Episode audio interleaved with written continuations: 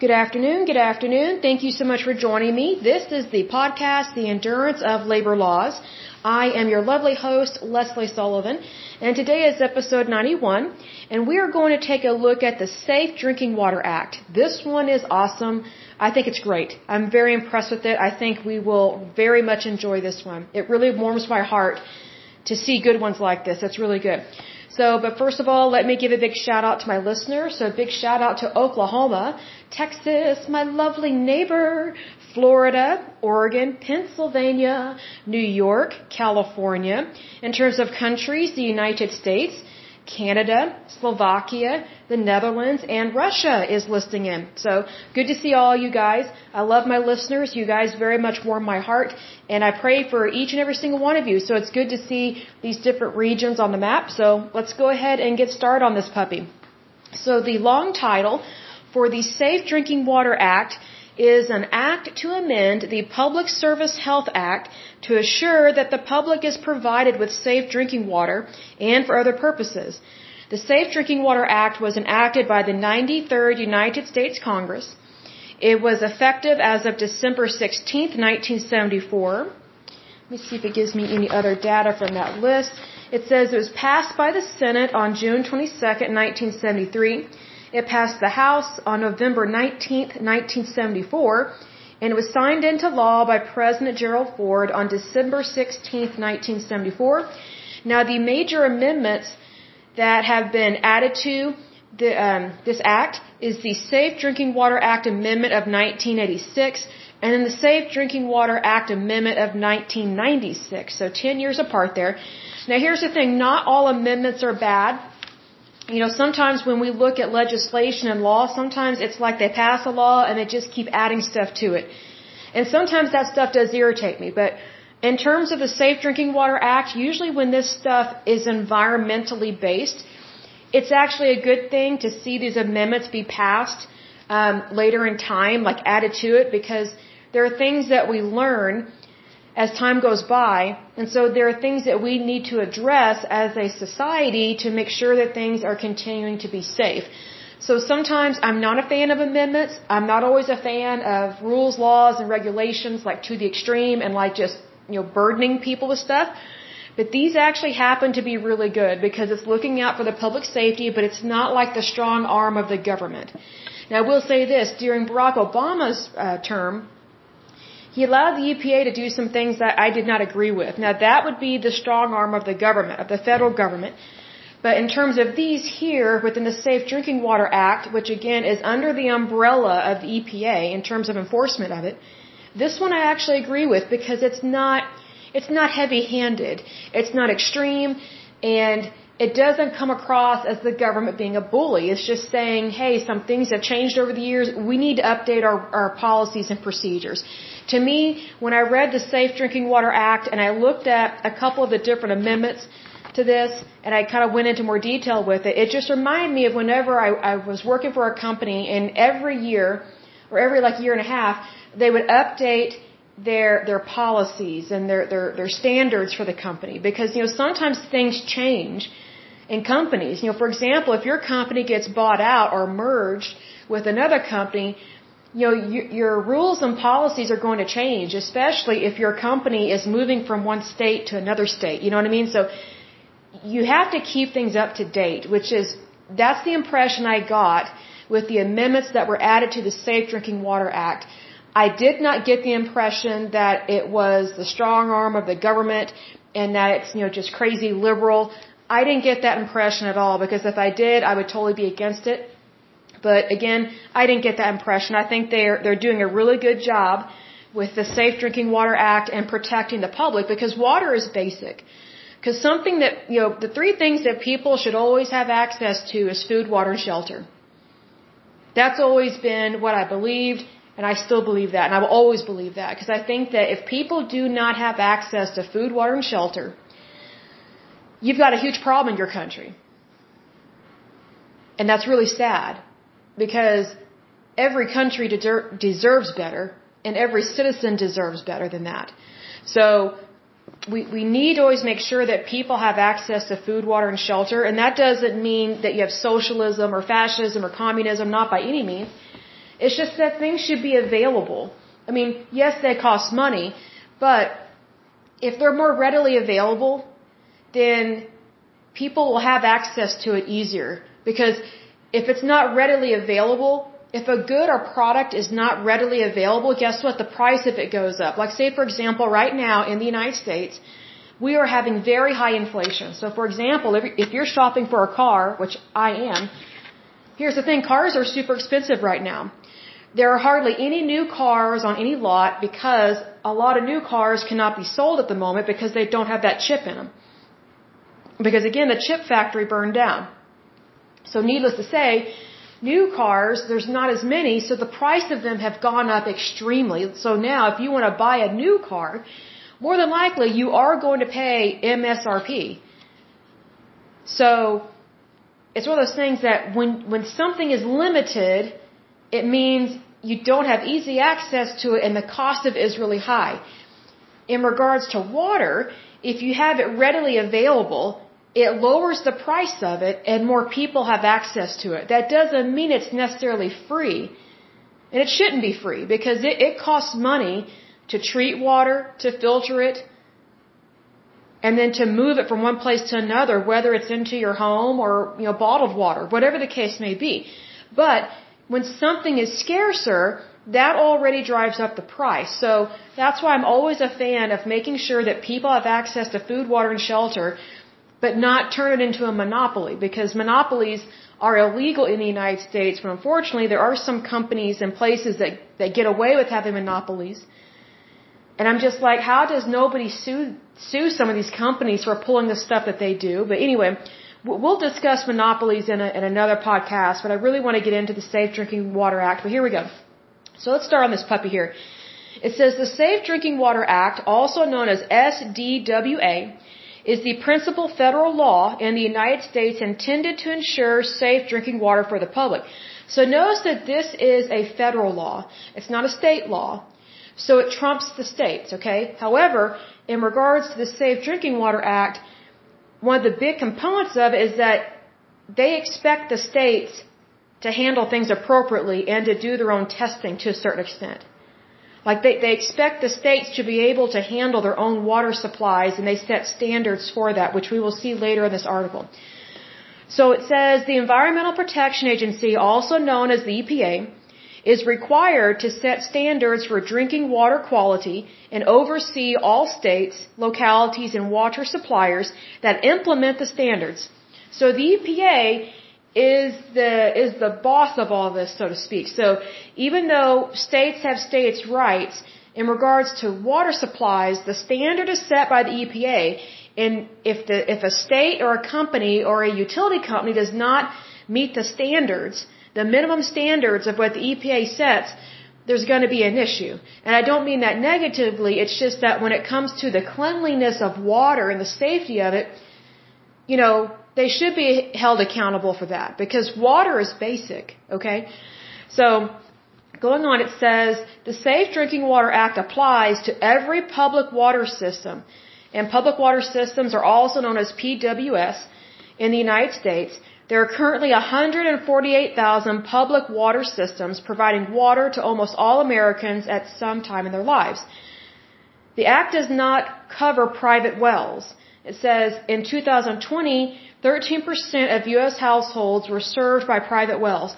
Now that may not seem like a lot, but it actually is. Because here in Oklahoma, I can speak from experience on this, there are a lot of people that live on well water out here in Oklahoma, especially if you live out in the sticks. That's what we call the country. Like when you live outside of the city and you're outside of town. There are a lot of people that they have farming land, or maybe they have cattle, or maybe they just want to live out in the country because they're retired. A lot of them have their own well water. Well, their well water is not it's not regulated under the Safe Drinking Water Act because it's a private well as opposed to a public water system. So the public water system is basically from your state, city, or town. It's a public utility, meaning your local government really governs that.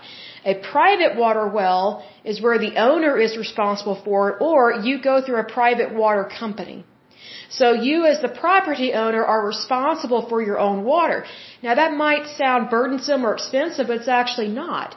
I haven't met a single person that lives out in the country that doesn't like having their own private well. Because they tell me the water tastes better.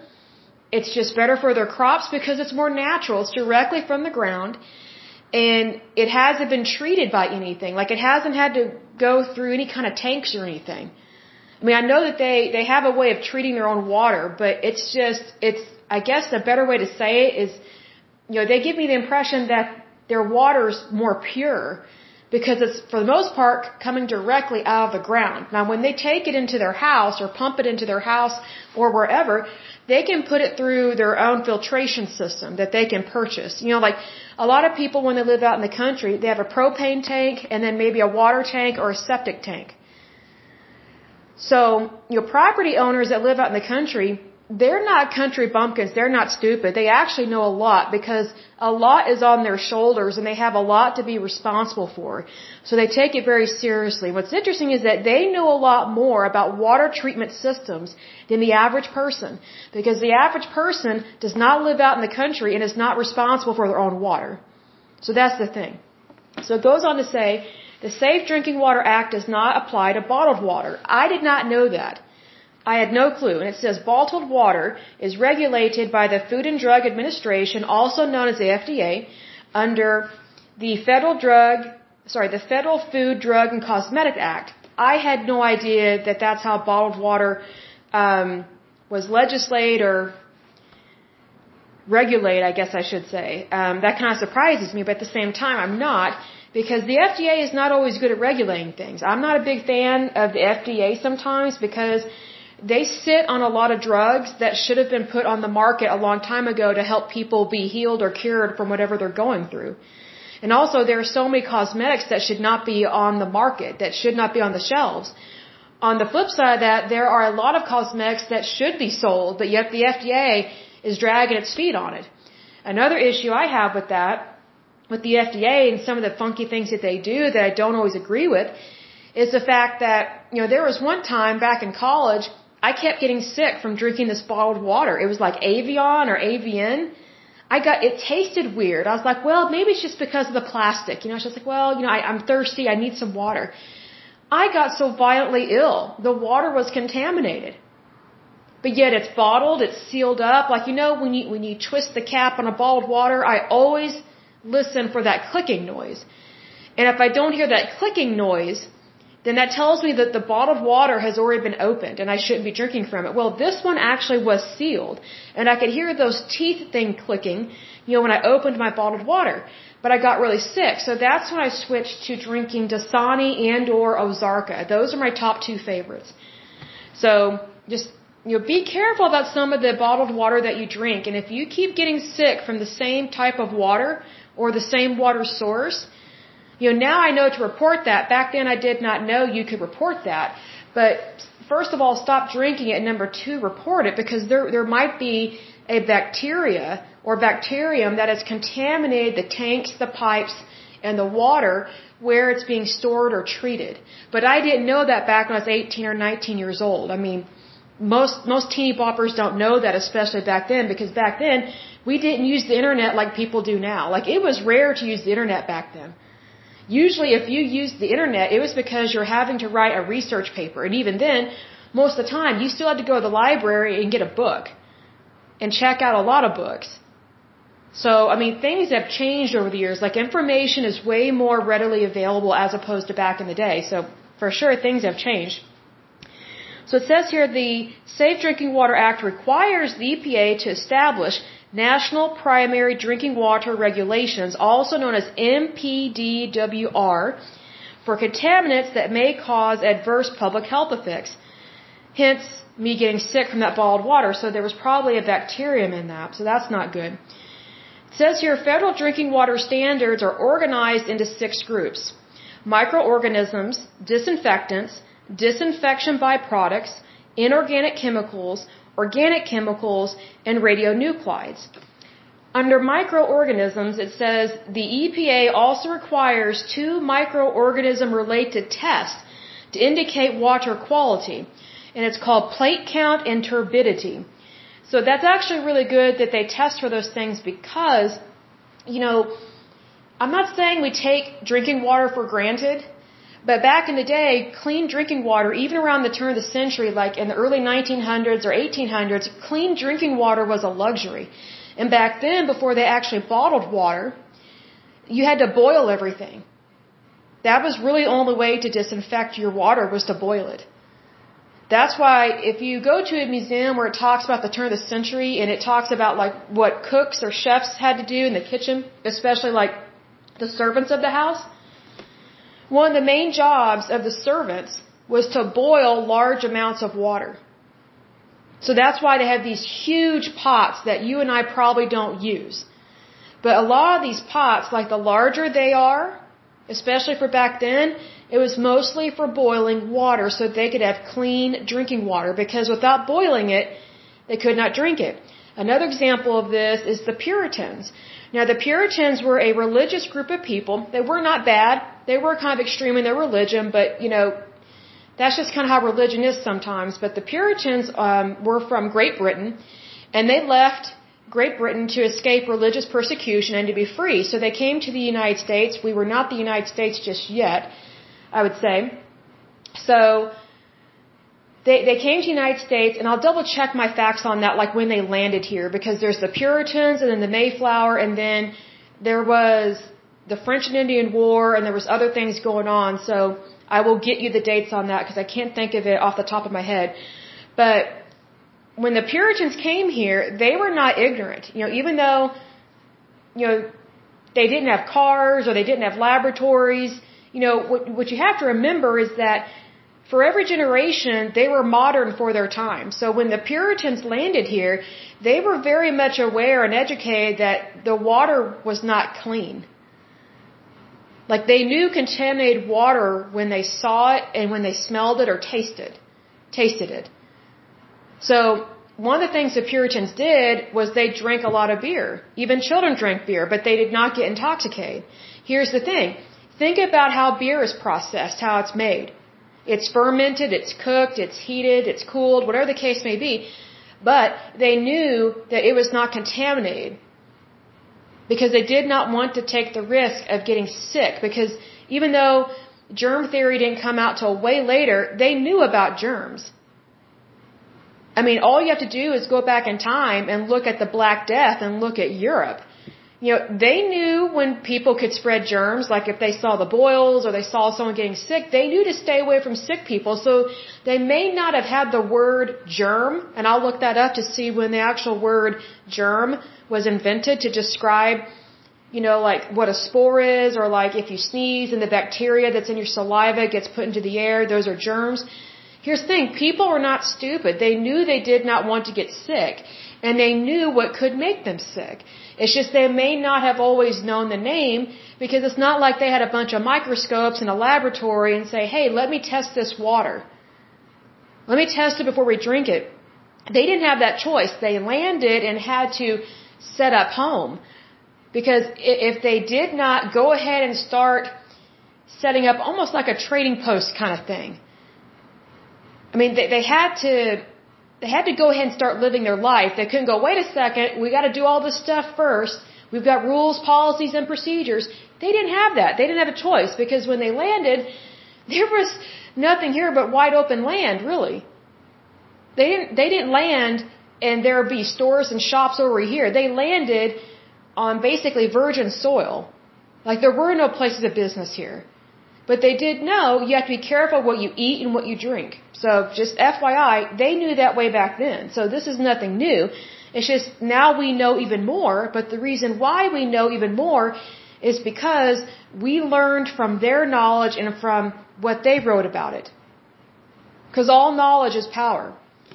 So then in regards to disinfectants, the EPA has issued standards for chlorine, monochloramine, and chlorine, or sorry, chlorine dioxide. In regards to disinfection byproducts, the EPA has issued standards for, for bromate, chlorite, haloacetic acids, and trihalomethanes. In regards to inorganic chemicals, the EPA has issued standards for antimony, arsenic, asbestos, barium, beryllium, cadmium, chromium, copper, cyanide, fluoride, lead, mercury, nitrate, nitrite, selenium, and thallium. This next part is in regards to lead-free plumbing requirements, excuse me. I didn't think we still had issues with lead, but I guess we have for some time and I didn't realize it was this bad. Very much learned a lot about this and, and it concerned me, but I'm glad that they identified this because if you don't identify the problem, then, then you can't solve it. But here they did, and that's really good. It says here, the 1986 amendments which was added to the Safe Drinking Water Act, the 1986 amendments required EPA to set standards limiting the concentration of lead in public water systems and defines lead-free pipes as number 1, solders and flux containing not more than 0.2% lead. Number 2, pipes and pipe fittings containing not more than 8% lead. And number 3, plumbing fittings and fixtures as defined in industry developed voluntary standards issued no later than August 6, 1997, or standards developed by the EPA in lieu of voluntary standards. So basically, for some reason, we were still having a problem with lead not only being in the water, but being in the pipes. So whatever the water was flowing through, it was being contaminated by lead in the pipes. That's really concerning. It says the EPA issued an initial lead and copper regulation in 1991. If you think about it, that's not that long ago.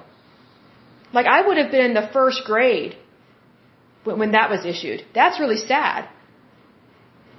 I mean, like when I was in the first grade, I mean, it's not like I thought that we were, you know, a super advanced society, but I mean, I had no idea that back in 91 we had these kind of issues, but I thought the United States was doing really good in terms of like a country and things like that, even though, I mean, I was just a little kid, but I mean, I knew that we were nothing like a third world country. But, I mean, this is really sad that only as of 91, the issue, the EPA issued a lead and copper regulation.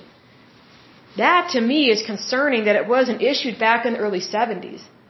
I just wonder, if they learned over time what was being manufactured and what was affecting the pipes, and then whatever affected the pipes was affecting the water. That, that's kind of my concern with that. So it says here, in response to the Flint, Michigan water crisis, the EPA published revisions to the lead and copper rule on January 15, 2021, addressing testing, pipe replacement, and related issues. The rule mandates additional requirements for sampling tap water, corrosion control, public outreach, and testing water in schools. The rule continues the requirement for replacement of lead service, sorry, lead service lines when the action level, I guess a certain level for lead is exceeded, but requires that a utility replace at least 3% of its lines annually compared to 7% under the prior regulation. Now, I'm kind of disappointed by this, that they backed off of the amount. I think it needs to be 7%, if not more. I don't think you decrease it. I think you should increase the amount of pipes that you replace. Because I think the risk is too great to have contamination in the water. That very much concerns me. In regards to organic chemicals, it says the EPA has issued standards for 53 organic compounds, including benzene, dioxin, PCBs, styrene, toluene, vinyl chloride, and several pesticides.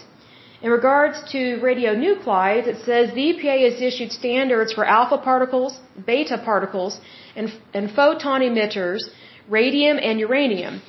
The EPA proposed regulations for radon in 1991 and 1999.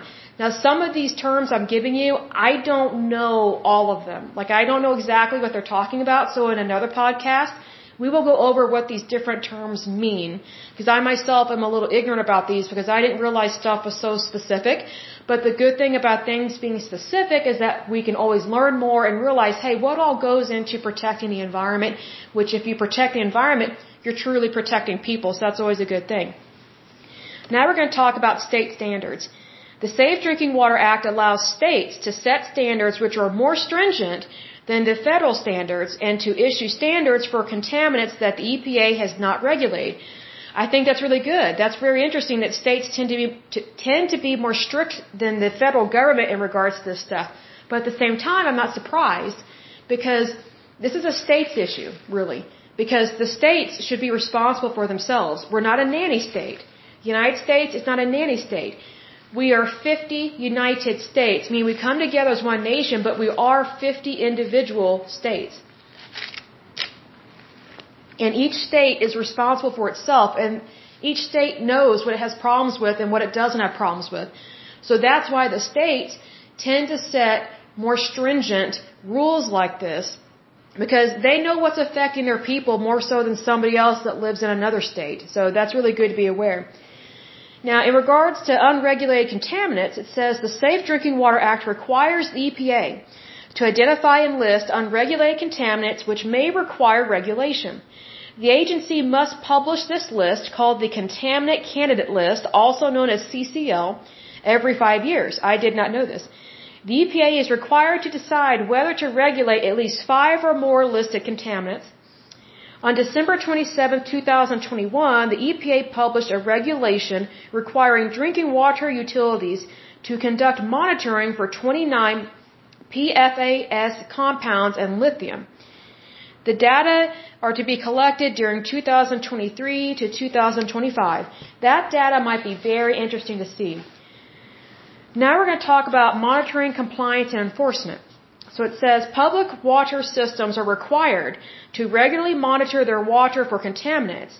Water samples must be analyzed using EPA approved testing methods by laboratories that are certified by EPA or a state agency.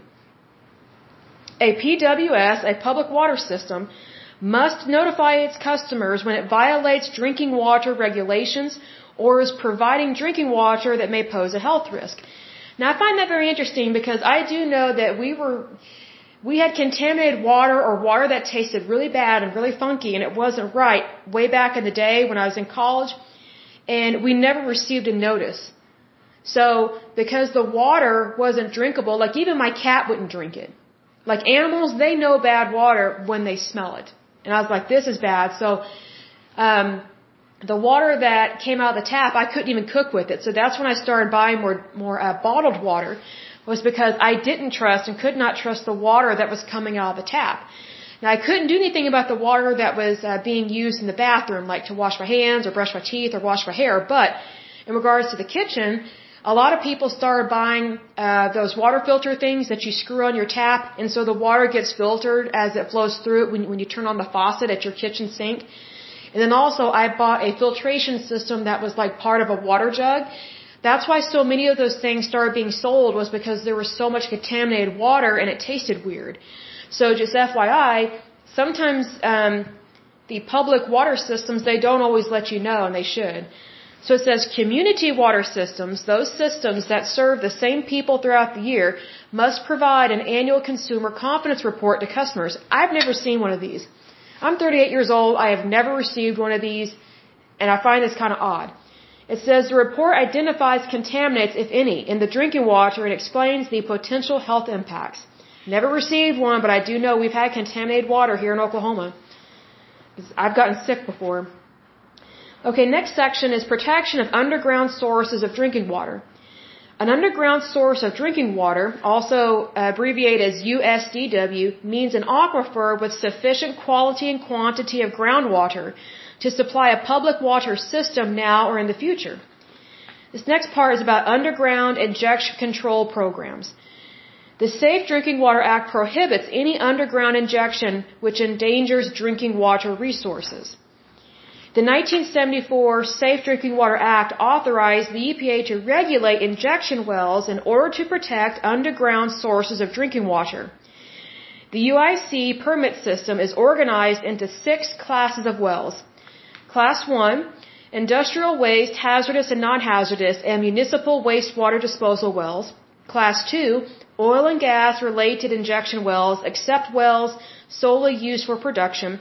Later we will talk about hydraulic fracturing. Class 3 is solution mining wells. Class 4, shallow hazardous and radioactive waste injection wells. It says these are no longer permitted. Class 5, wells that inject non-hazardous fluids into or above underground sources of drinking water.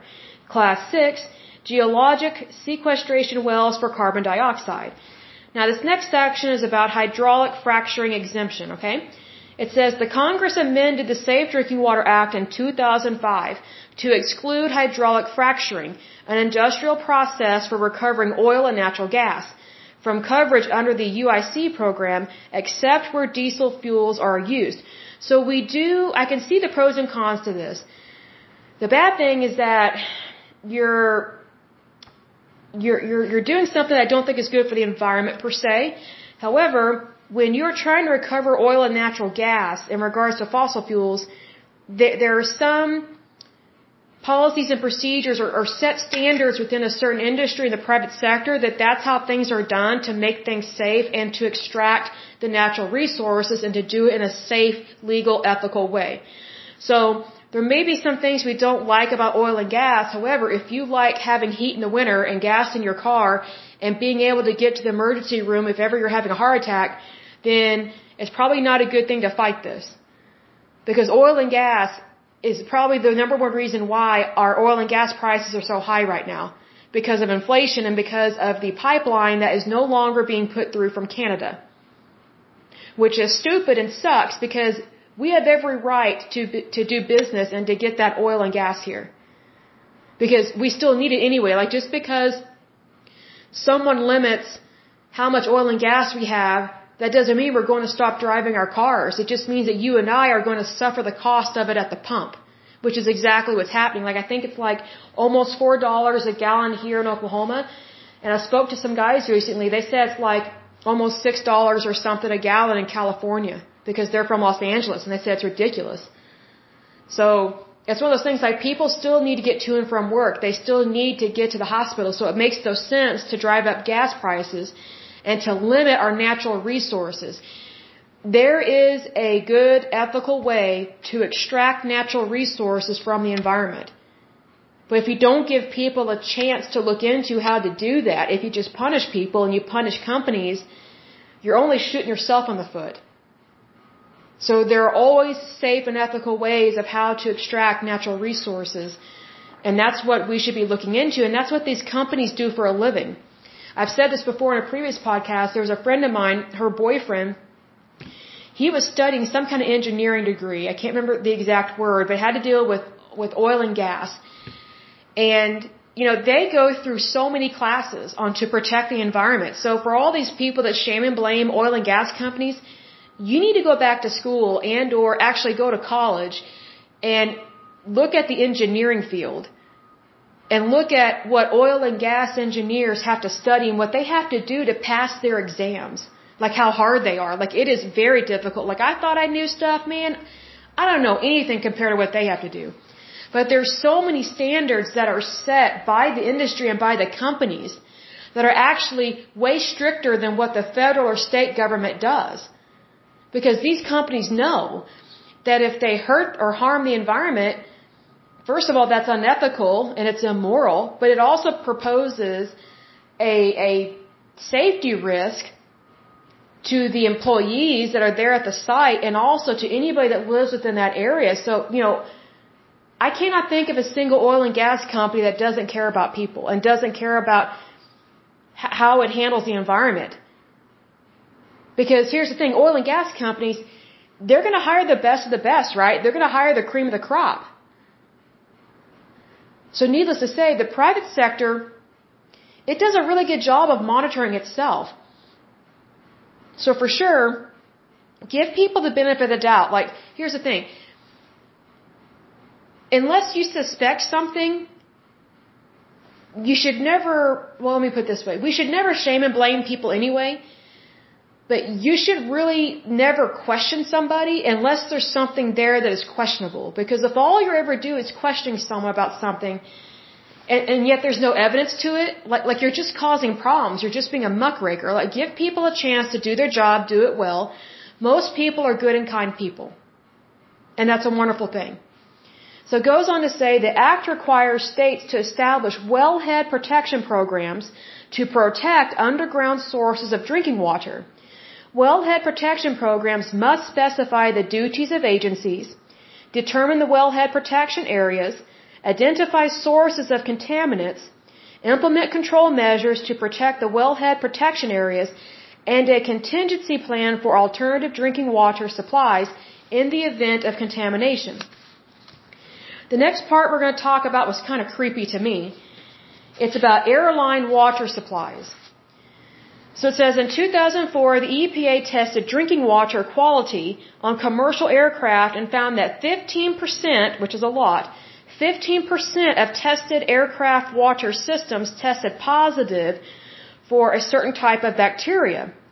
The EPA published a final regulation for aircraft public water systems in 2009 the regulation requires air carriers operating in the United States to conduct sampling for this bacteria, management practices, corrective action, public notification, operator training, and reporting and record keeping. An airline with a non-complying aircraft must restrict public access to the onboard water system for a specified period. Now here's the thing. I don't know if you've ever watched this show. It's called Why Planes Crash or Mayday. I forget. I bet it's the same show because they change the name every so often. But yeah, I used to have a fear of flying in large jets. And the way that I forced myself to get over it, and I would not recommend this because I regret doing this, but the way that I got over it was I forced myself to watch every episode of Mayday or Why Planes Crash. It was like 36 to 42 hours of planes crashing. And once I got over the horror of it, it was like about after five or six hours, I started noticing common trends and my brain memorized this stuff. So I'm like, wait a second, this is just like that other crash, like four hours ago in this other episode. So I started noticing some issues. One of the number one things that disappointed me, first of all, loss of life, loss of life, excuse me, is always a concern. Let me get a drink here. Loss of life is always truly sad and tragic. What really disappointed me in regards to the airline companies is that quite a few crashes could have been completely avoided. And the the crashes that really disappointed me were the ones where maintenance had spoken up about some faulty parts or bad record keeping or bad reporting records or bad reporting practices, but upper management did not want to hear about and they said you you need to get those people on that plane because the longer the plane is grounded, the more money we lose. So if we're having to rely on an airline industry that that's how they behave sometimes, then why would I trust them to do the right thing in regards to water treatment systems or, or water systems on their airline? So, you know, kudos to the EPA for testing their drinking water. I think that's wonderful. I would have never thought to test it there. When I think of testing drinking water, I think of like testing streams and rivers and the ocean and things like that. It never dawned on me to think of airlines, but now I would say, hey, we should probably also test cruise line ships, cruise liners. Because if ever you've got a, a bunch of people in the same spot and you have to deal with possibly a bacteria outbreak, it would be on a cruise ship. So, you know, I'm, I'm very thankful that the EPA did that research and said, hey, if if you can't get this cleaned up, we've got a problem. You know, this is one of the few times I'm siding with the EPA because this is this is a safety issue. When it comes to safety, that's not political. It's about valuing human life. Because when you value human life, you're not looking at from either being Democrat or Republican. You're not looking at from from a political lens. You're looking at it from I want to do the right thing lens. And that that's tend to, that tends to be where I am on almost everything is, hey, I'm not looking at this just as a Republican. I'm looking at it as like, hey, we need to do the right thing. And in regards to my decisions, I look at everything like that. Everything. Because I want to make sure that everything is on the up and up. Whenever I start to question something, that's when I think, okay, how am I looking at this? Is this truly from a safety point of view, or, or am I allowing myself to think in a political way? And I question my thoughts on that. And that's what you're supposed to do as an adult. So, you know, there are times that I will pause and take a moment to myself and think, okay, what is the correct way to look at this situation? What lens am I looking at it through? Because it always needs to be about health and safety. Because if you don't have health and safety, then, then you're not really going to have the protection of people. So it's important to look at it from that way. And we're talking about in regards to the EPA, especially with this. Because, because you're dealing with, you know, how to describe this? With the EPA, it's one of those things where it's basically trying to protect every single person in the United States. So that's not a political issue. That's basically a human rights issue. And I don't say that lightly. Not by any means. So, you know, for sure, I always try and make things as non-political as possible because whenever things get political, then it gets murky. I don't like murky. You, you guys and gals know how I am. I do not do murky. I like things to be crystal clear and I like to know where I'm standing at all times and I like to know, okay, what, what's on the up and up because I, I don't, I don't do anything outside of, hey, I always ask, or I always have this rule, it has to be legal and moral, everything I do. Because just because it's legal doesn't mean it's moral. So let's move on. This is talking a little bit about the history. So leading up to the Safe Drinking Water Act. So prior to the Safe Drinking Water Act, there are few, there were few national enforceable requirements for drinking water. In 1914, the U.S. Health Services, also, or sorry, the U.S. Public Health Services, also known as PHS, published a set of drinking water standards pursuant to existing federal authority to regulate interstate commerce and in response to the 1893 Interstate Quarantine Act. Now, I have not looked at this act, but if I had to guess, it's in regards to the different outbreaks that occurred around this time. You see, we forget that way back in the day, they didn't have vaccines, they did not have antibiotics, and so whenever there was an outbreak, which typically they had outbreaks of typhoid fever, yellow fever, measles, mumps, rubella, polio, and tuberculosis. So the way that they combated those diseases was they enacted, they enacted different quarantines. Because they knew that quarantines, or sorry, not quarantines, disease could spread if you're if you have people going from one town or one city to another. So that's why it's probably the the uh, Interstate Quarantine Act. And if I had to guess, and I am guessing, I bet that means that if you were sick, you could not travel on the interstate. You had to stay home. I will I will look up that act and see what exactly it says. But you know, we don't have quarantines like they did back then. Quarantines were way more common and they were way more serious. They were way worse than, than COVID-19. Way worse because get this, they didn't have hospitals like we do now. They didn't, they did not even have emergency clinics or just walk-in clinics like we have now. Things were very basic back then in terms of healthcare. So the way that they protected people was to have quarantines. You know, I think we forget about the flu epidemic. I think it's of 1918 it killed a lot of people in the United States. Like whole towns were shut down. You know, there was this one documentary I saw about the the the flu epidemic of 1918. There was this doctor. Um, see, back then GPs handled everything, general practitioners. So if there's a town, the GP he would deliver babies, take out appendixes, he'd see you for a sore throat, and he would typically do house visits. Well, during this time, it wasn't uncommon for general practitioners, excuse me, I have the hiccups. It wasn't uncommon for the for the GP of the town to go make a house call because someone in the family has the flu. And by the time the doctor gets there like the, the family would call for a house call in the morning. And then by the time the doctor gets there like three or four o'clock in the afternoon five out of eight people in the family are dead from that flu that hit. Because it was such a deadly strand of the flu. See, more people have died of the flu than of COVID-19, especially here in Oklahoma. See, the good thing about people taking extra safety standards and extra safety precautions in regards to stopping the spread of infectious disease is that at the same time they're trying to stop the spread of COVID-19, you know, flu cases dropped. It was amazing. I was like, oh my goodness, we're not having hardly any flu. That's great. Because prior to COVID 19 breaking out, Oklahoma got hit with the flu horribly every year.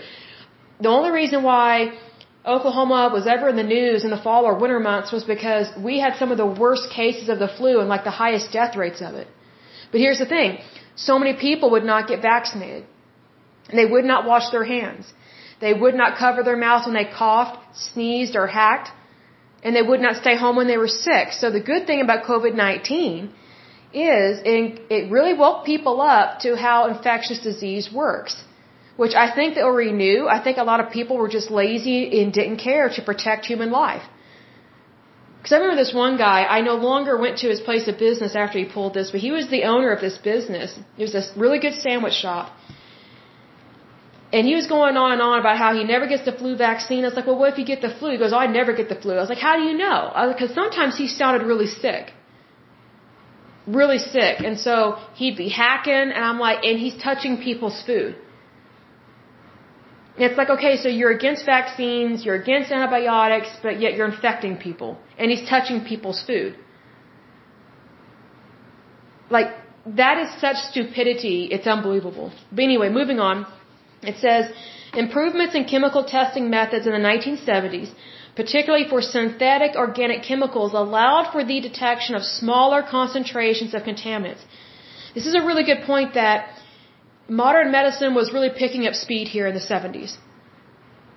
You know, yes, they have laboratories that went back all the way to, to the 20s and 30s, but you know, technology changes over time. So that's why sometimes we have these amendments to these acts, is because things change over time. So there's nothing wrong with that. In regards to the 1974 Act, it says the EPA was mandated to contract with the National Academy of Sciences, also known as NAS, for a, for a major study of contaminants in drinking water that might have health significance and to issue revised regulations once the NAS report was completed. I have never heard of the National Academy of Sciences, but I will definitely take a look at because if they're helping the, the EPA, I say by all means help them because they may have more uh, access to data that the EPA does not. So we need to count our blessings. This next section is briefly about the 1986 amendments. So it says, um, in addition to requiring more contaminants to be regulated, the 1986 amendments included wellhead protection, new monitoring for certain substances, filtration for, cer- for certain surface water systems, disinfection for certain groundwater systems, restriction on lead and solder and plumbing, and then they had more enforcement powers, which is good because I'm not always a fan of the federal government having a stronger arm, but in this case, you know, the EPA has to have a way of enforcing it. Because what's the point of having a law in the books if, if there's no teeth to it? Like, if you can't enforce it. Then it's like, oh yeah, there's a law, but who cares if you break it? No, no, no, no. If you're going to have something in the books, you need to have a way to enforce it. That's the right thing to do. This next section is about the 1996 Safe Drinking Water Act Amendment, and these are the main points to the 1996 amendment. And President Bill Clinton um, was in office at this time. So it says number one, consumer confidence reports. All community water systems must prepare and distribute annual reports about the water they provide, including information on detected contaminants, possible health effects, and the water sources for the system. I have never seen one of those reports. Never, never, never.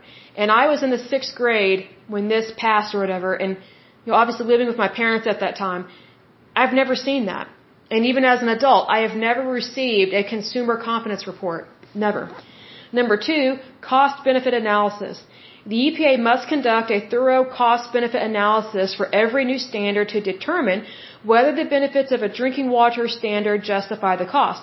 That's really good because one of the bad habits the EPA or the federal government and or the state has a problem with is sometimes they they do things that are not cost effective and it just makes it worse.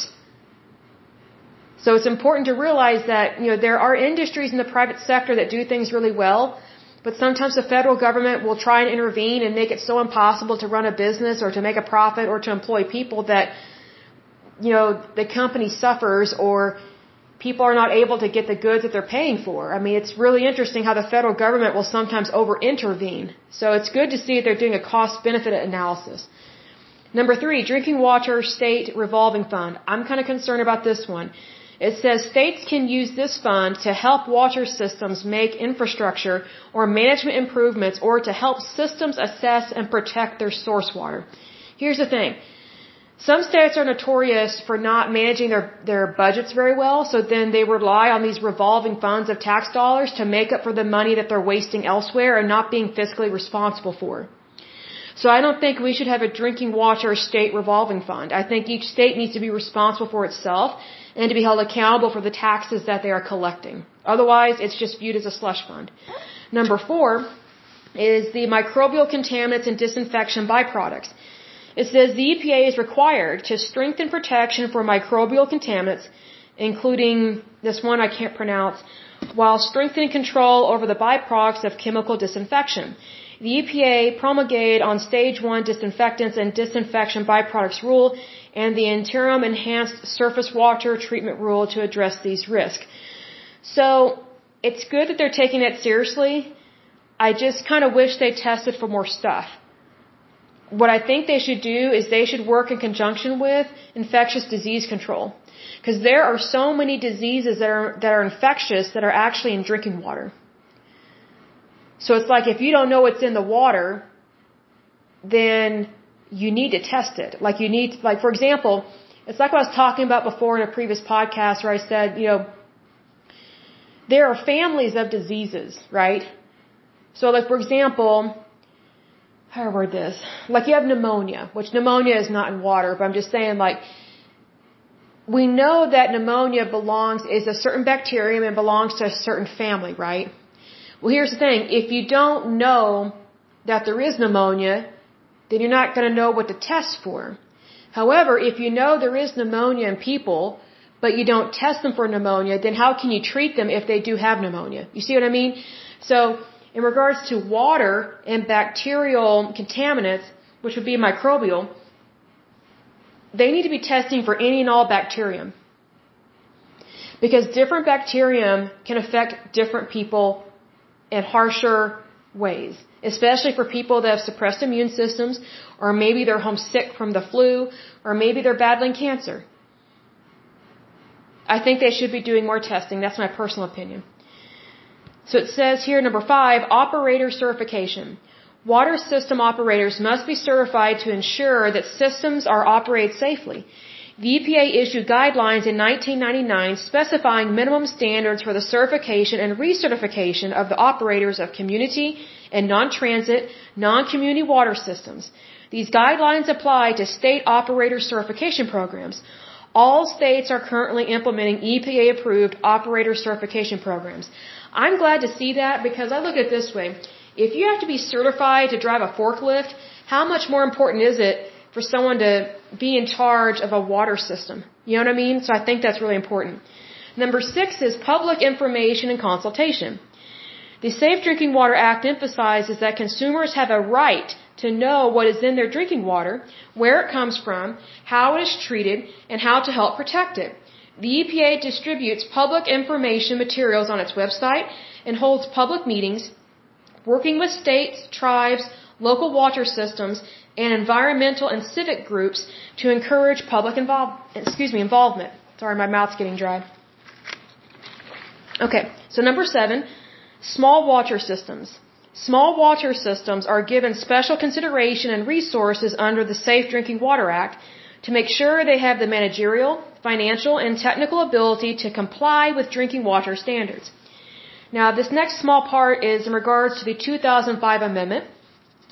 Through the Energy Policy Act of 2005, the Safe Drinking Water Act was amended to exclude the underground injection of any fluids or propping agents other than diesel fuels used in hydraulic fracturing operations from being considered as, quote, underground injections for the purposes of the law.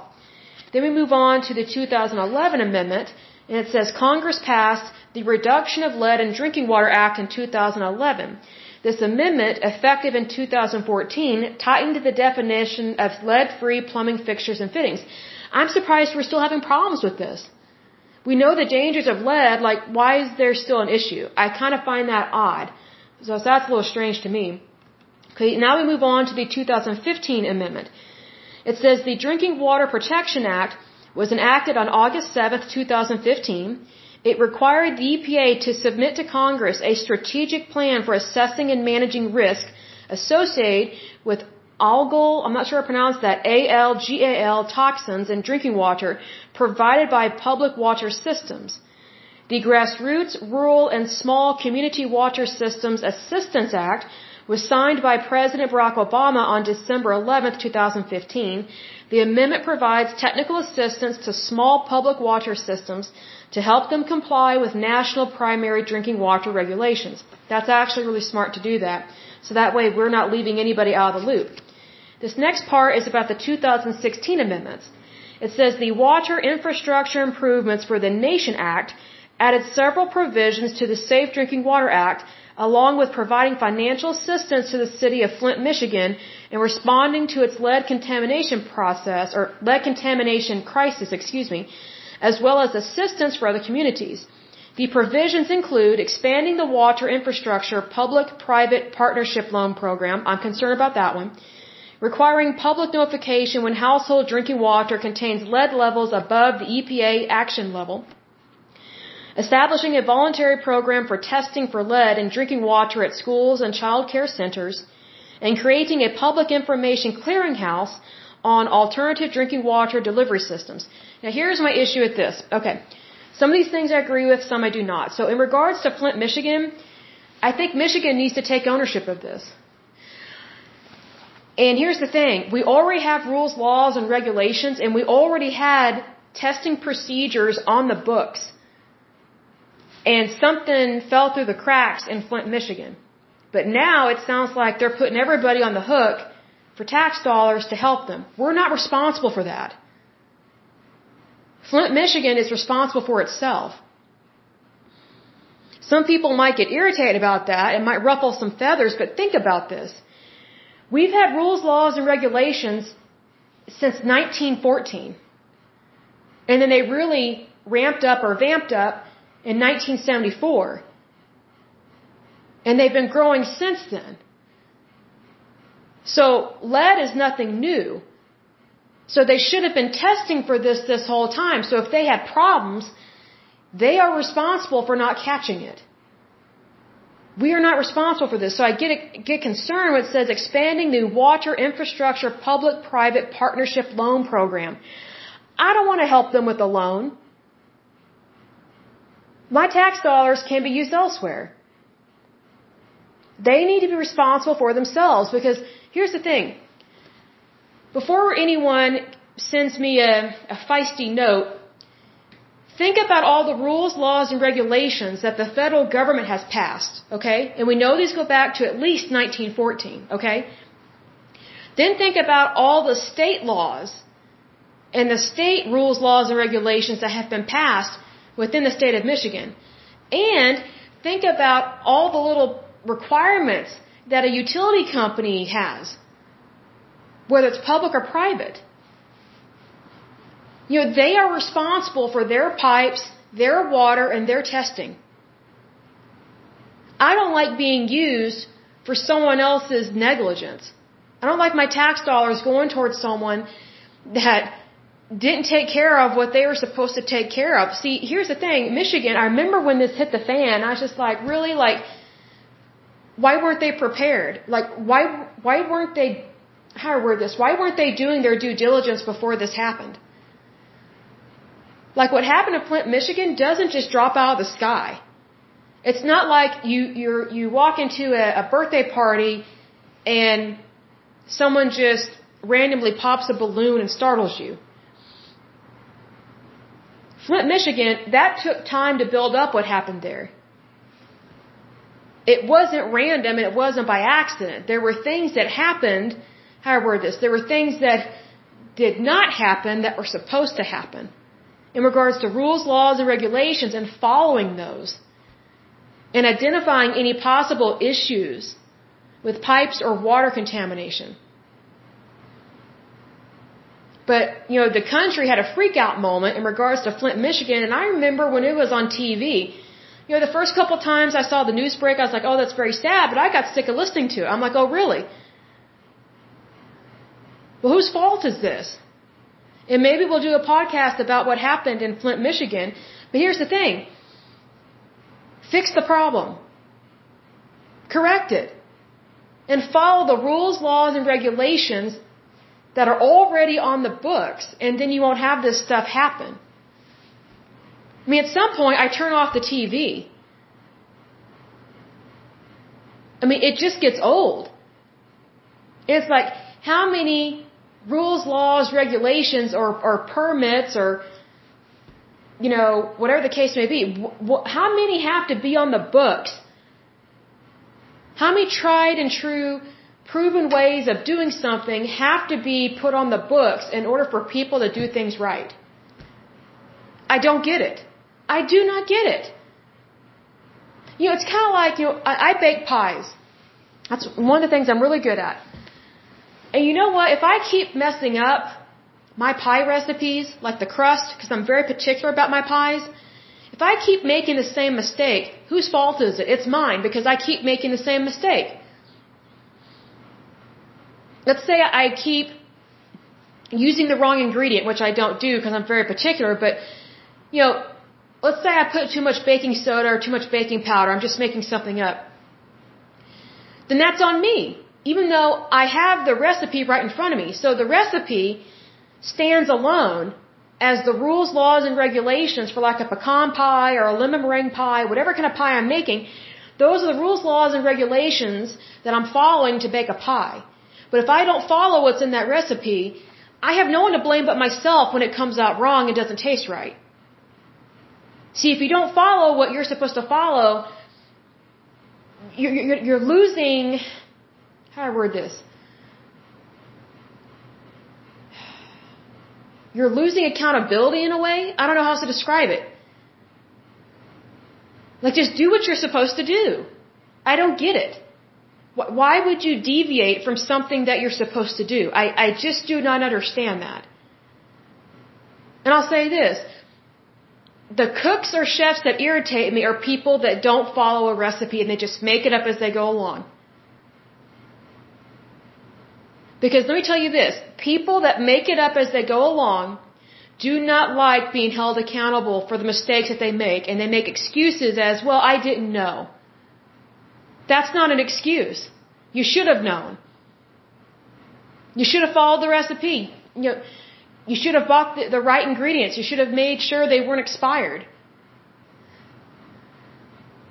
Like the whole point of having a guideline to follow, whether it's a recipe for a pie or how to handle a public water system, is that you follow what's on the books. And if something's not right on the books, then you bring it up at a meeting and you say, hey, we can make this better. Let's do something better.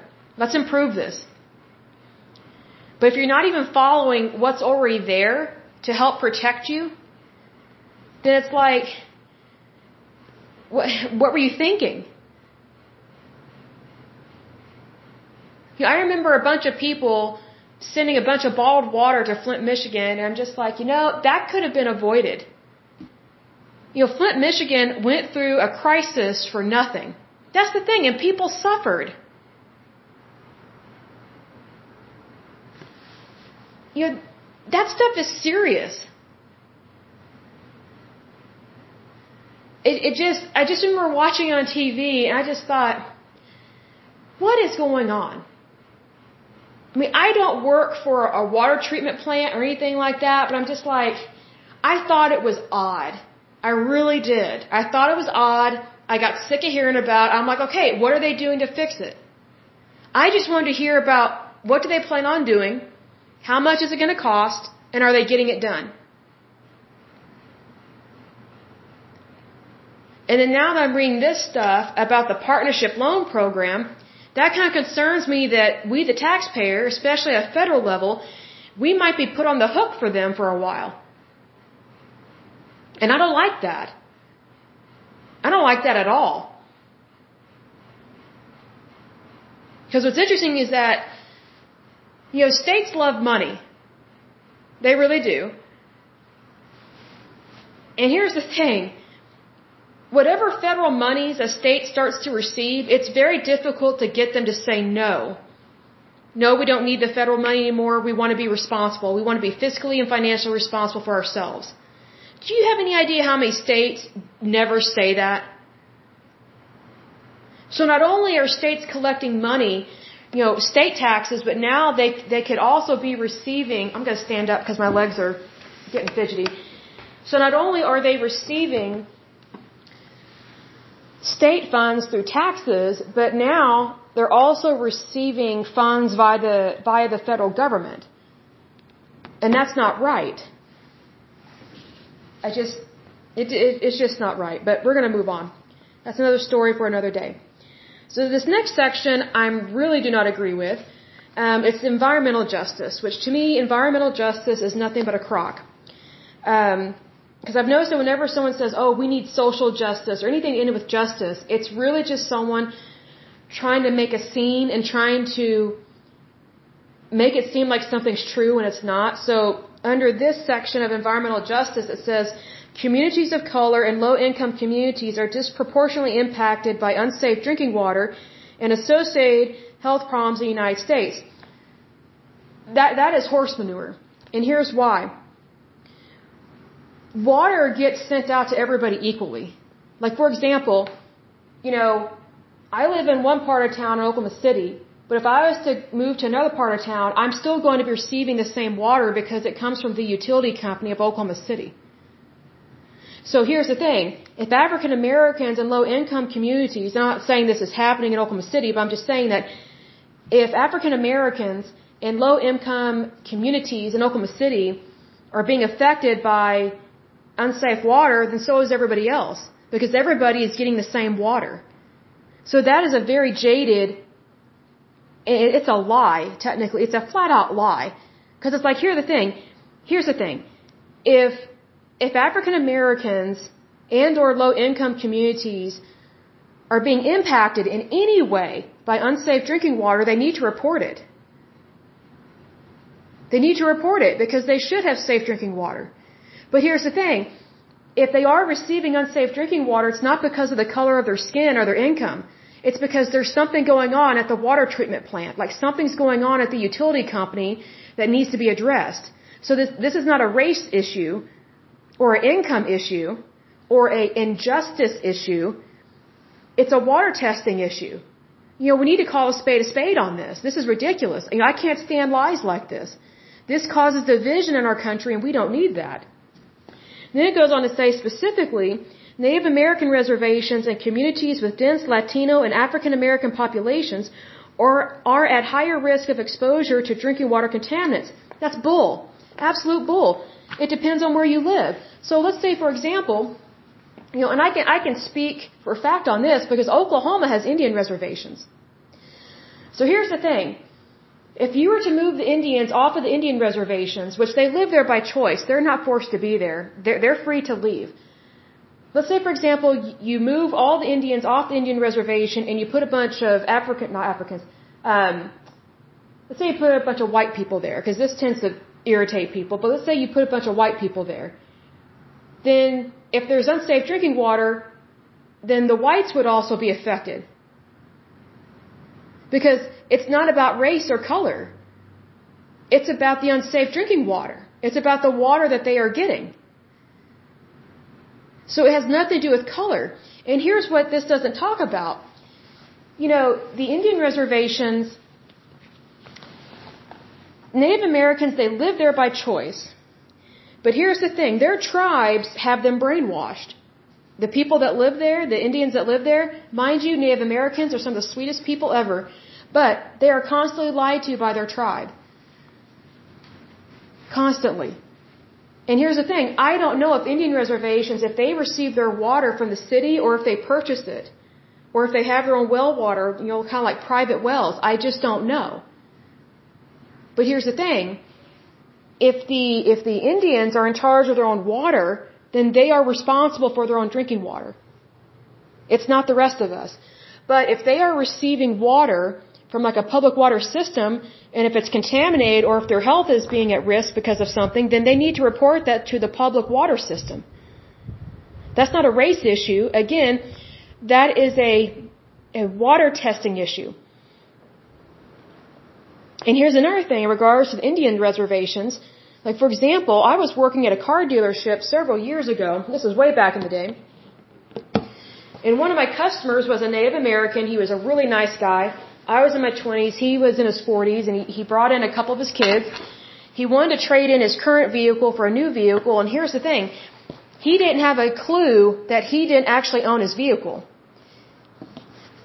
He did not know that his tribe had put his vehicle in their name, not his name.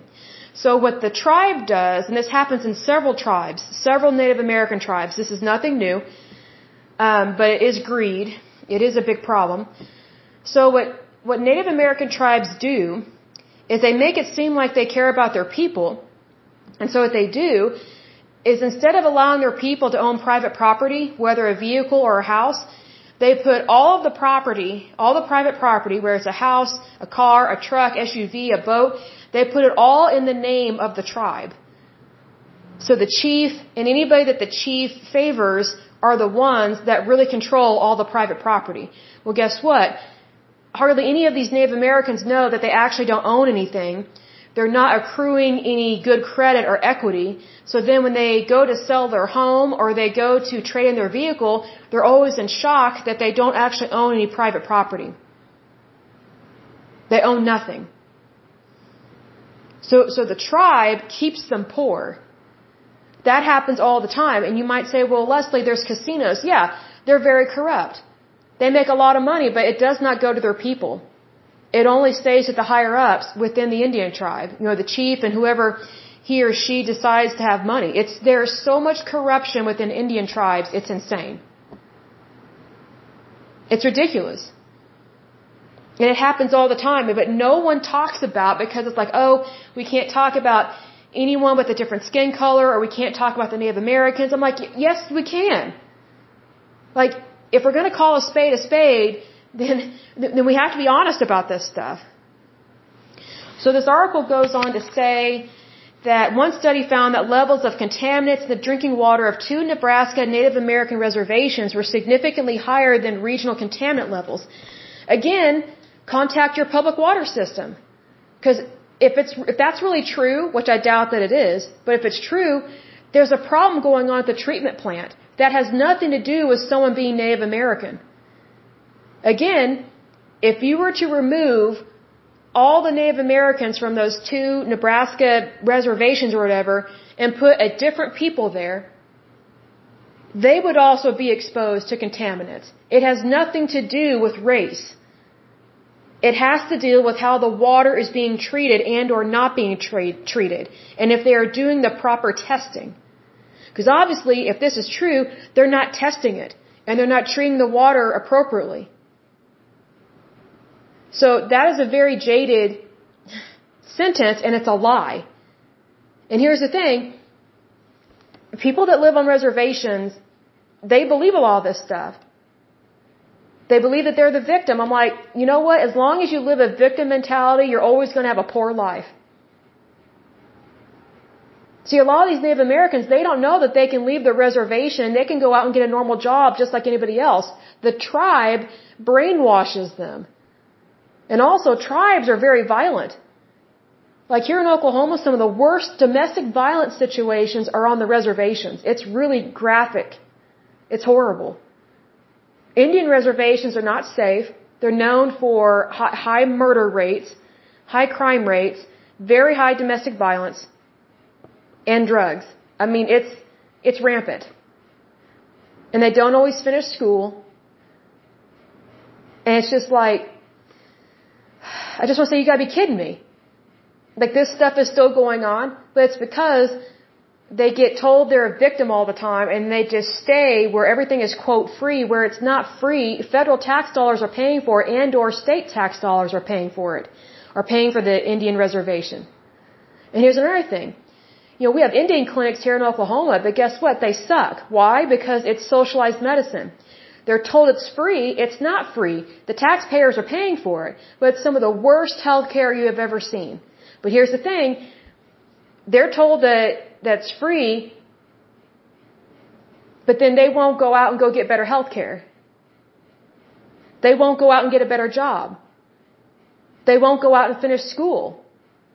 As long as someone lives a victim mentality, they will always be poor, broke, and not sure what to do with their lives.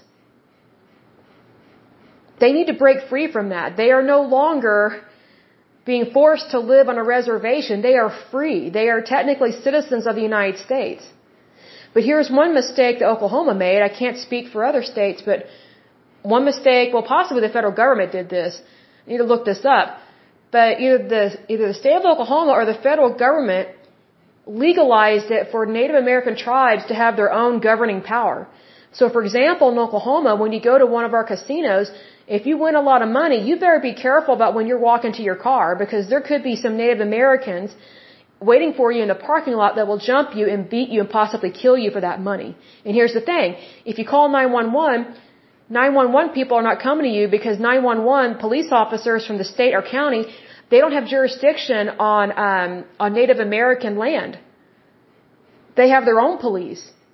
And their police are notorious for being corrupt and violent. They don't care about you if you want a bunch of money. They don't think you deserve to win money. See, because they fall into that victim mentality trap. Like I knew a guy that got beat up on an Indian reservation, or not Indian reservation, a um, a casino.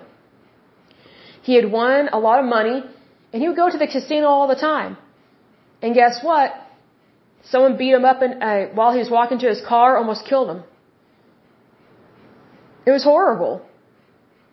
And that happens all the time. But here's the thing, again, if you call 911, you know, your local authorities have no jurisdiction on that, on that land because it's tribal land.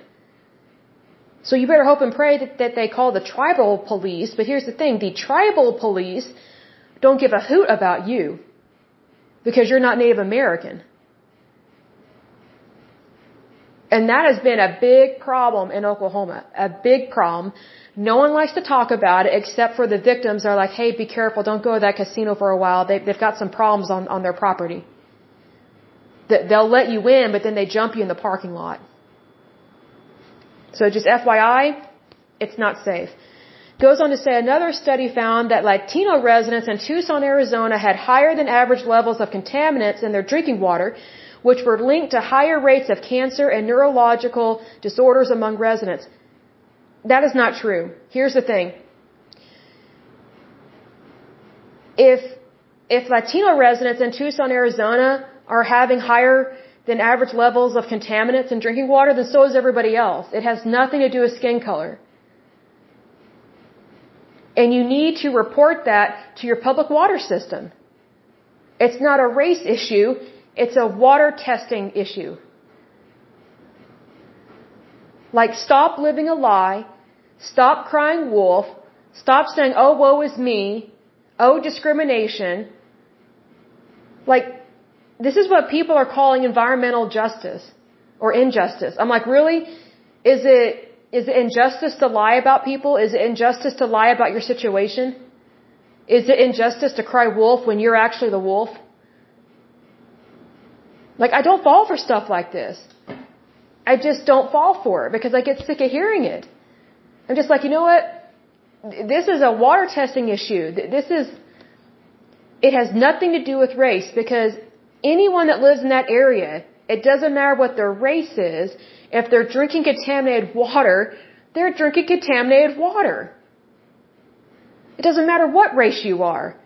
Goes on to say, also, it is understood that low income residents of the Appalachian region of West Virginia are disproportionately exposed to contaminants in drinking water from coal mining in the region. Okay, what a crock. Okay. So here's the thing. Let's say a bunch of rich people lived in the uh, Appalachian region. Oh, let's say they're white.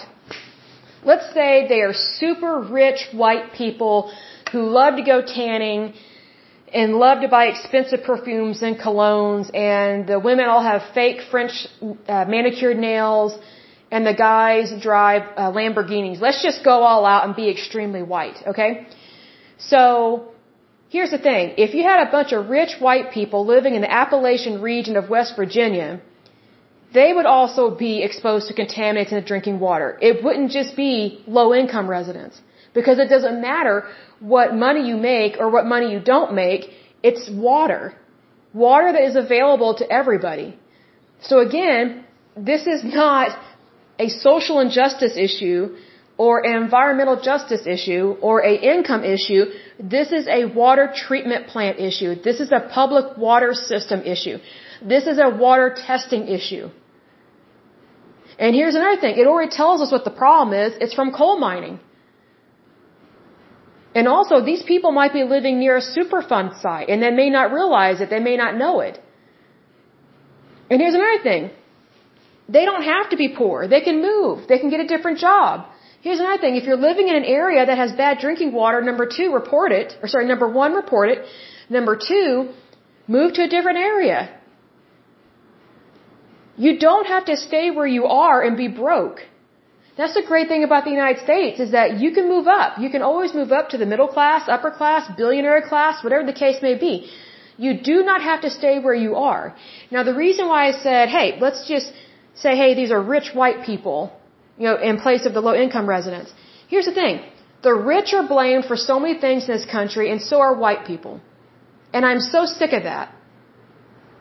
And I can't even stand the term white. Because you, you know what white is?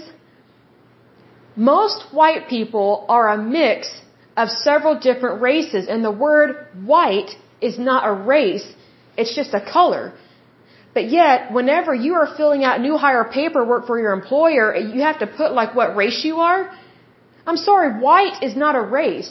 But yet they put African American, they put Latino, they put all, they, they list all these others specifically, but white people, you know, we're not considered to have a race. We're just white. Why find that offensive? Because you know what? I actually did the 23andMe test, and guess what? My test didn't tell me, oh, you're white, you're 100% white, that's all you are. Didn't say that at all. I didn't think it would. But guess what? I am a mix of so many different races, and not all of them have white skin coloring. I've always known I was a mix. I just didn't know it was so diverse. But I've always been, you know, a little offended at filling out paperwork that wants to know my race. And I'm like, well, I, you know, how come African Americans get to have their race listed, but my race isn't listed?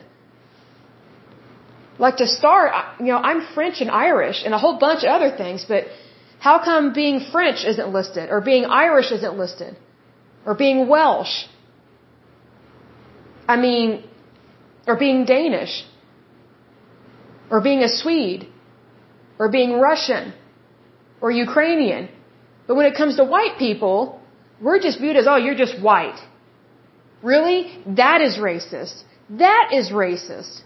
Unbelievably racist. I can't stand it. Because you know what? I don't think of myself as a white person. I just think I'm a person.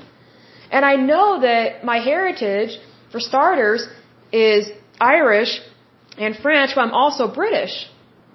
In terms of my genealogy, like I'm a whole bunch of other things as well, but those are just to name a few.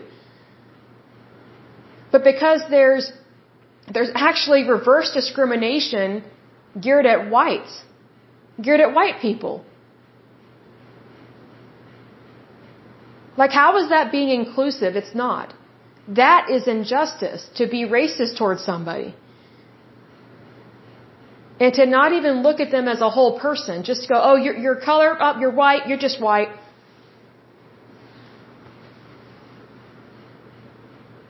That, that greatly disappoints me that that has become such a problem in the United States because it didn't used to be. It did not used to be.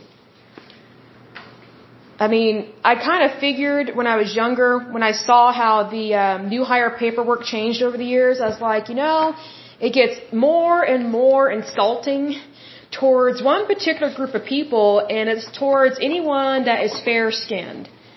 I'm like, wow, so my heritage doesn't matter, but everybody else's does. So anyone that's fair skinned, their heritage doesn't matter. It does matter. It does matter. And get this, you know, this injustice or this racism is nothing new, but it's really picked up speed in the last 10 years. It really has. Because now they're claiming there's environmental justice or injustice and all this stuff. I'm like, really? So are we going to talk about how there's reverse discrimination against fair skinned people? I mean, are we going to talk about everything or are we only going to talk about what only the few want to talk about? Like, like we can't talk about how overly taxed the rich are. We're only going to talk about how poor the poor are. That's ridiculous.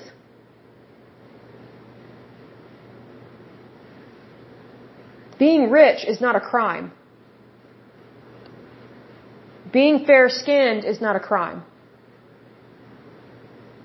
You know what I find interesting is that whenever we have these, these social justice or, or these environmental justice issues, it just opens a Pandora's box to the most illogical arguments that are so shameful towards the human race. I'm just like, why does anybody listen to that garbage? Why does anybody believe that? Why does anybody speak that stuff?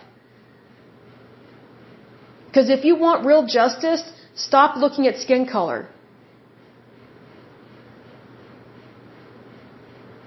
Like the only time I really notice someone's skin color is when they make it a point to talk to me about it. Because I'm looking at the person as a whole. Like I'm looking at the person as an entire individual. I'm not just going, oh, they've got interesting skin color. Like I don't, I don't think that way. But what's interesting is that in our society right now, they've got, you know, whites against blacks, whites against Latinos, I mean, you might as well just say whites against the entire planet, except for Europe. If that's the race card they're going to play. But guess what? That's not even a true statement. We're not against anybody. If anything, we get targeted all the time for stuff. And I'm just like, grow up. Get a day job. I mean, really. And here's the thing. I'll close with this. There's another new catchphrase out there called white privilege. I'm like, really? You think it's a privilege to be white? Because it really doesn't feel like one right now. Considering all the lies and the hate that fair skinned people have to deal with. I mean, some people told me off online. I'm just like, wow, really? I mean, I just kind of shrug my shoulders and go, what has happened in our, in our society?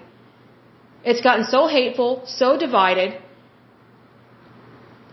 I'm just like, you know, how can anyone say there, there's a problem with white privilege when we have so many African Americans that are super wealthy athletes, like millionaires, that make way more money than any white person. I'm just like, wow, like, I'm sorry, are they going to call that black privilege?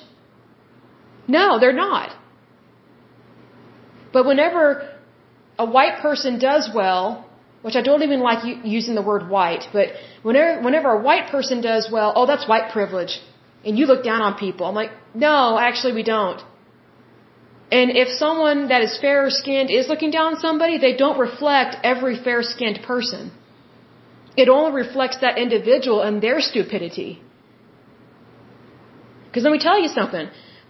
I'm not friends with racist people, and I don't care what, what race they are. I'm not friends with them if they're racist. They can be even whiter than me. And if they've got an attitude problem, I'm not friends with them. So I really think we need to drop this this race issue. It's it's so overdone, it's overplayed, it's ridiculous. And it's just, you know, you need to handle the issue one at a time and not put everybody in the same egg basket because we're not all the same. Not every situation is the same. And you know what? If people are going to talk about so-called white privilege, then they need to talk about black privilege. They need to talk about Latino privilege. They need to talk about uh, Native American privilege, then you talk about all this stuff that's privilege.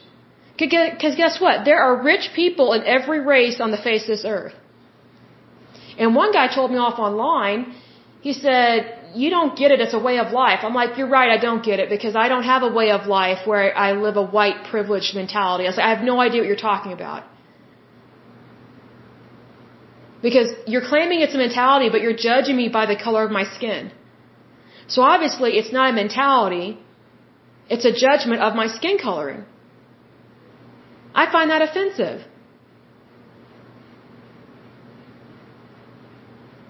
Mean, it's it's so ridiculous how it's like certain people of certain skin colors can can speak up and talk about stuff, but the fair skinned cannot. And I'm like, you know what? I don't play that game. We have freedom of speech in the United States. And skin color has nothing to do with your right to freedom of speech. And skin color should not determine whether or not you respect somebody. Skin color should have nothing to do whether or not you, you quote unquote tolerate somebody. But that's how it's being viewed. It's like, oh well, I'll listen to you because you're not white. You know, these white people, they, they just have white privilege. They're stuck up. I'm like, really? Um, I've met snobs in every race. And most of them I met in college. I've met stuck up people in every race of both genders because you know what? It's an individual choice.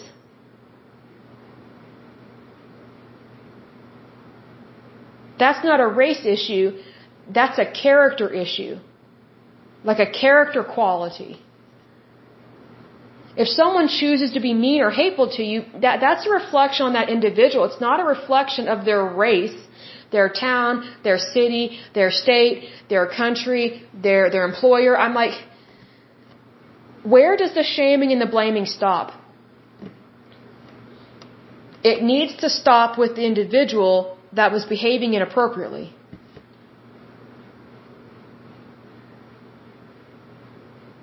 That's how it should be. It should not be based on race, not by any means, or ethnicity, or whatever the word is.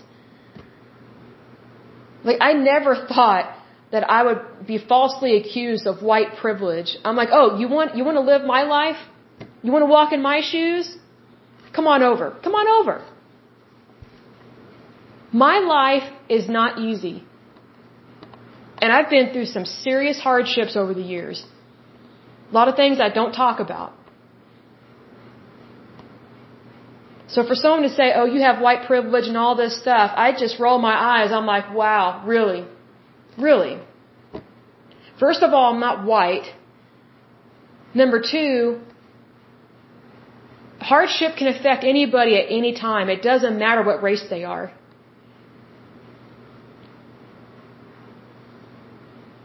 I mean, even people of my own skin color have been mean to me.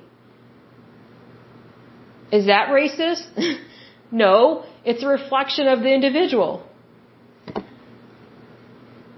African Americans haven't been nice to me. Does that mean all of them are bad? No, it just means that individual was not kind to me. There have been some Mexicans that have not been nice to me. Does that mean Mexicans are all bad? No. Actually, most Mexicans are really cool. They're really nice. And I've actually met some really cool business owners over the years that own their own business that, that are Mexican. They're wonderful people. But I don't think they're bad just because I came across a rude one in, in times past or whatever. Or let's say I meet someone from another state. Let's say I meet someone from New York, you know, because New, New York is known for being um, kind of loudmouthish kind of thing. Do I think all New Yorkers are the same and all New Yorkers are rude? No. No, first of all, when you're when you're talking to someone if they're from a different area, also from a different state, you have to take into account their dialect and also their way of life. Like some people are just more naturally bombastic, but that doesn't mean they're mean. It just means how they talk. That's all. It's not meant to be insulting. It's not meant to be harsh. It's just, you know, the New York, the, I can't even say it, the New Yorker is the New Yorker. That's it. I mean, if they want to be mean, they can be mean, but most of the time they're, they're pretty cool. They're pretty, they're not chill per se, but, I mean, if anybody says it like it is, it's people that are born and raised from New York. But I'm saying that like, if you really believe in tolerance, then I should be able to see it. I should be able to spot it. I shouldn't be able to spot racism, especially not against me or my family because we're fair skinned. That's why I don't buy into this whole social justice, environmental justice horse manure because it's always putting down the rich, making excuses for the poor. It's putting down anyone that's fair skinned, make it seem like African Americans and Latinos and anyone of color Anyone with a tan is always the victim. And if that's how, you know, some of you think, if you're listening to this, then I have to ask, you know, have you ever been to a poor white town? Guess what? They're poor and they're fair skinned. Poverty does not know color. You don't have to be a certain color or a certain race or a certain gender to be poor. Like, I, I don't fall for those stats. I'm just like, you know what? If you're poor, you don't have to be poor. I have said over and over again these podcasts that if you want to make more money, go for it. Apply for a new job, a better job, and apply to jobs where you make double or triple the money that you make now. I say go for it. You have nothing to lose and everything to gain. But if you never try, if you never apply yourself, then you have no one to blame but yourself. I mean, at some point, you have to get up and stop complaining. And I don't mean that harshly. I really do not. But if you want a better life, you have to stop playing the victim card. It's easy to play our violin. And others play their violin a lot louder than others. And I'm getting sick of it. So for anyone that just thinks they should just sit around and play their violin all day, I got news for you. I don't want to hear it, so why don't you join the orchestra? Because that's the only place where you should be playing a violin for 8 to 12 hours a day. And here's the thing, guess what? When you are in an orchestra, most of the time, it's a union paying job. So put your violin playing into action. Like, make some money off of that.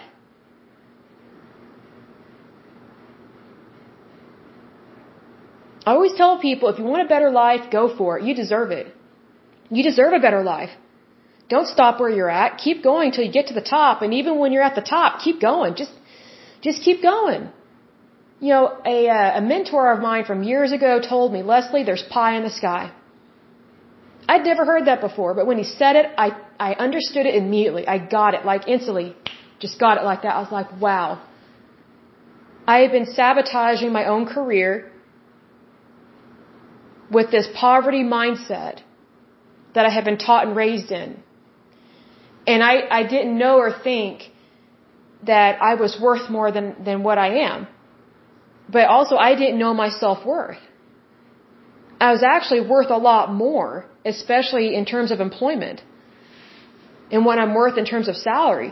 But, but when you start to look up as opposed to look down, your life will get better.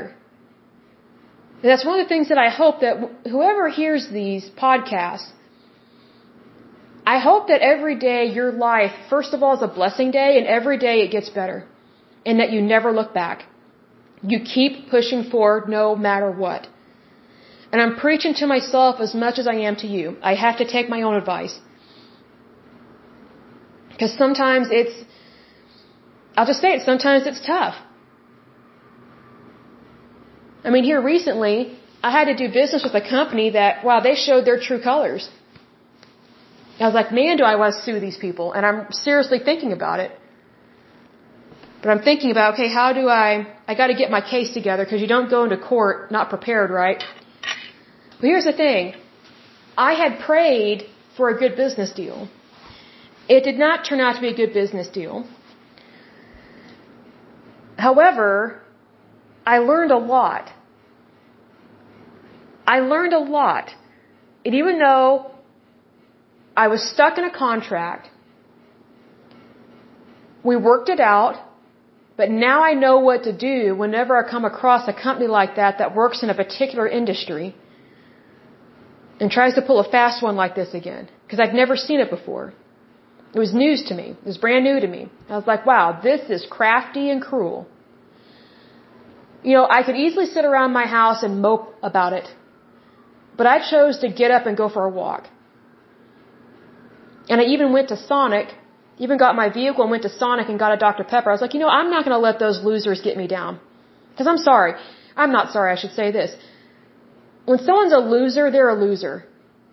When someone's a jerk, they're a loser. when, when they're corrupt, they're a loser because they don't even have the courage or the stamina to be honest and to have integrity whenever they're conducting business. So in those moments, I have to remind myself that I'm not the problem. I'm doing everything I can on my end. Everything is on the up and up. Everything I do is legal and moral. So being that I know that I do everything that is legal and moral, so when something doesn't go right, I know it's on the other person because I know who I am. And I know how I conduct myself in my business. So I've learned not to get hung up on weasels. Because weasels could care less whether you live or die. They just want to suck you dry of your money. But here's the thing. Don't ever be afraid to take someone to court. I'm not afraid to take them to court. I'm just getting my, my court case together is what I'm doing right now. Because I want to make sure that when I go to court, I cream them. And it's legal to do that. And it's also moral. That's another thing. If you're a Christian listening to this, if God be for you, who dare be against you? When you know you've been wronged, God will fight for you. He will win your case for you. Because I was thinking about when these people were being jerks to me, and they were, they were from another state. They were being such weasels. It was unbelievable. I know that God saw everything. And that, that, that brought me joy and that, that calmed my heart because I was like, okay, I know I'm not the only one that is seeing this. My Heavenly Father is seeing this. He hates it. He can't stand it. So you know what? I don't need to be angry about it because I can easily get angry about weasels. I know that about myself. But here's the thing. I just hate the behavior. I pray for the person, but I hate the behavior. But it really brought me peace in my heart to know that you know what? If I'm aware of this going on, God's aware of it. And even, even more so, He's way more aware of what they're doing than I am. Because He knows everything and He sees everything. So don't ever throw God out of the picture. Don't ever forget that, hey, He sees everything and He's, He's taking care of you. So if you've got any kind of problem in your life, go to God with it. Go, go to Him in prayer. I do it all the time multiple times a day. I kid you not, because you know what? There's some days that are tougher than others. And I just go, wow, I never thought I'd have this happen. I was not expecting this. Sometimes people are so crafty, they sideswipe you in different situations, or they blindside you, whatever the case may be. And it's just like, wow, I was not expecting that. Sometimes it just takes me so aback, I just don't know what words to use. But when I go to court, I'm going to know exactly what words to use, that's for sure. But anyway, I will go ahead and end this podcast. But as usual, I pray that you're happy, healthy, and whole, that you have a wonderful week and a wonderful day. Thank you so much. God bless. Love you.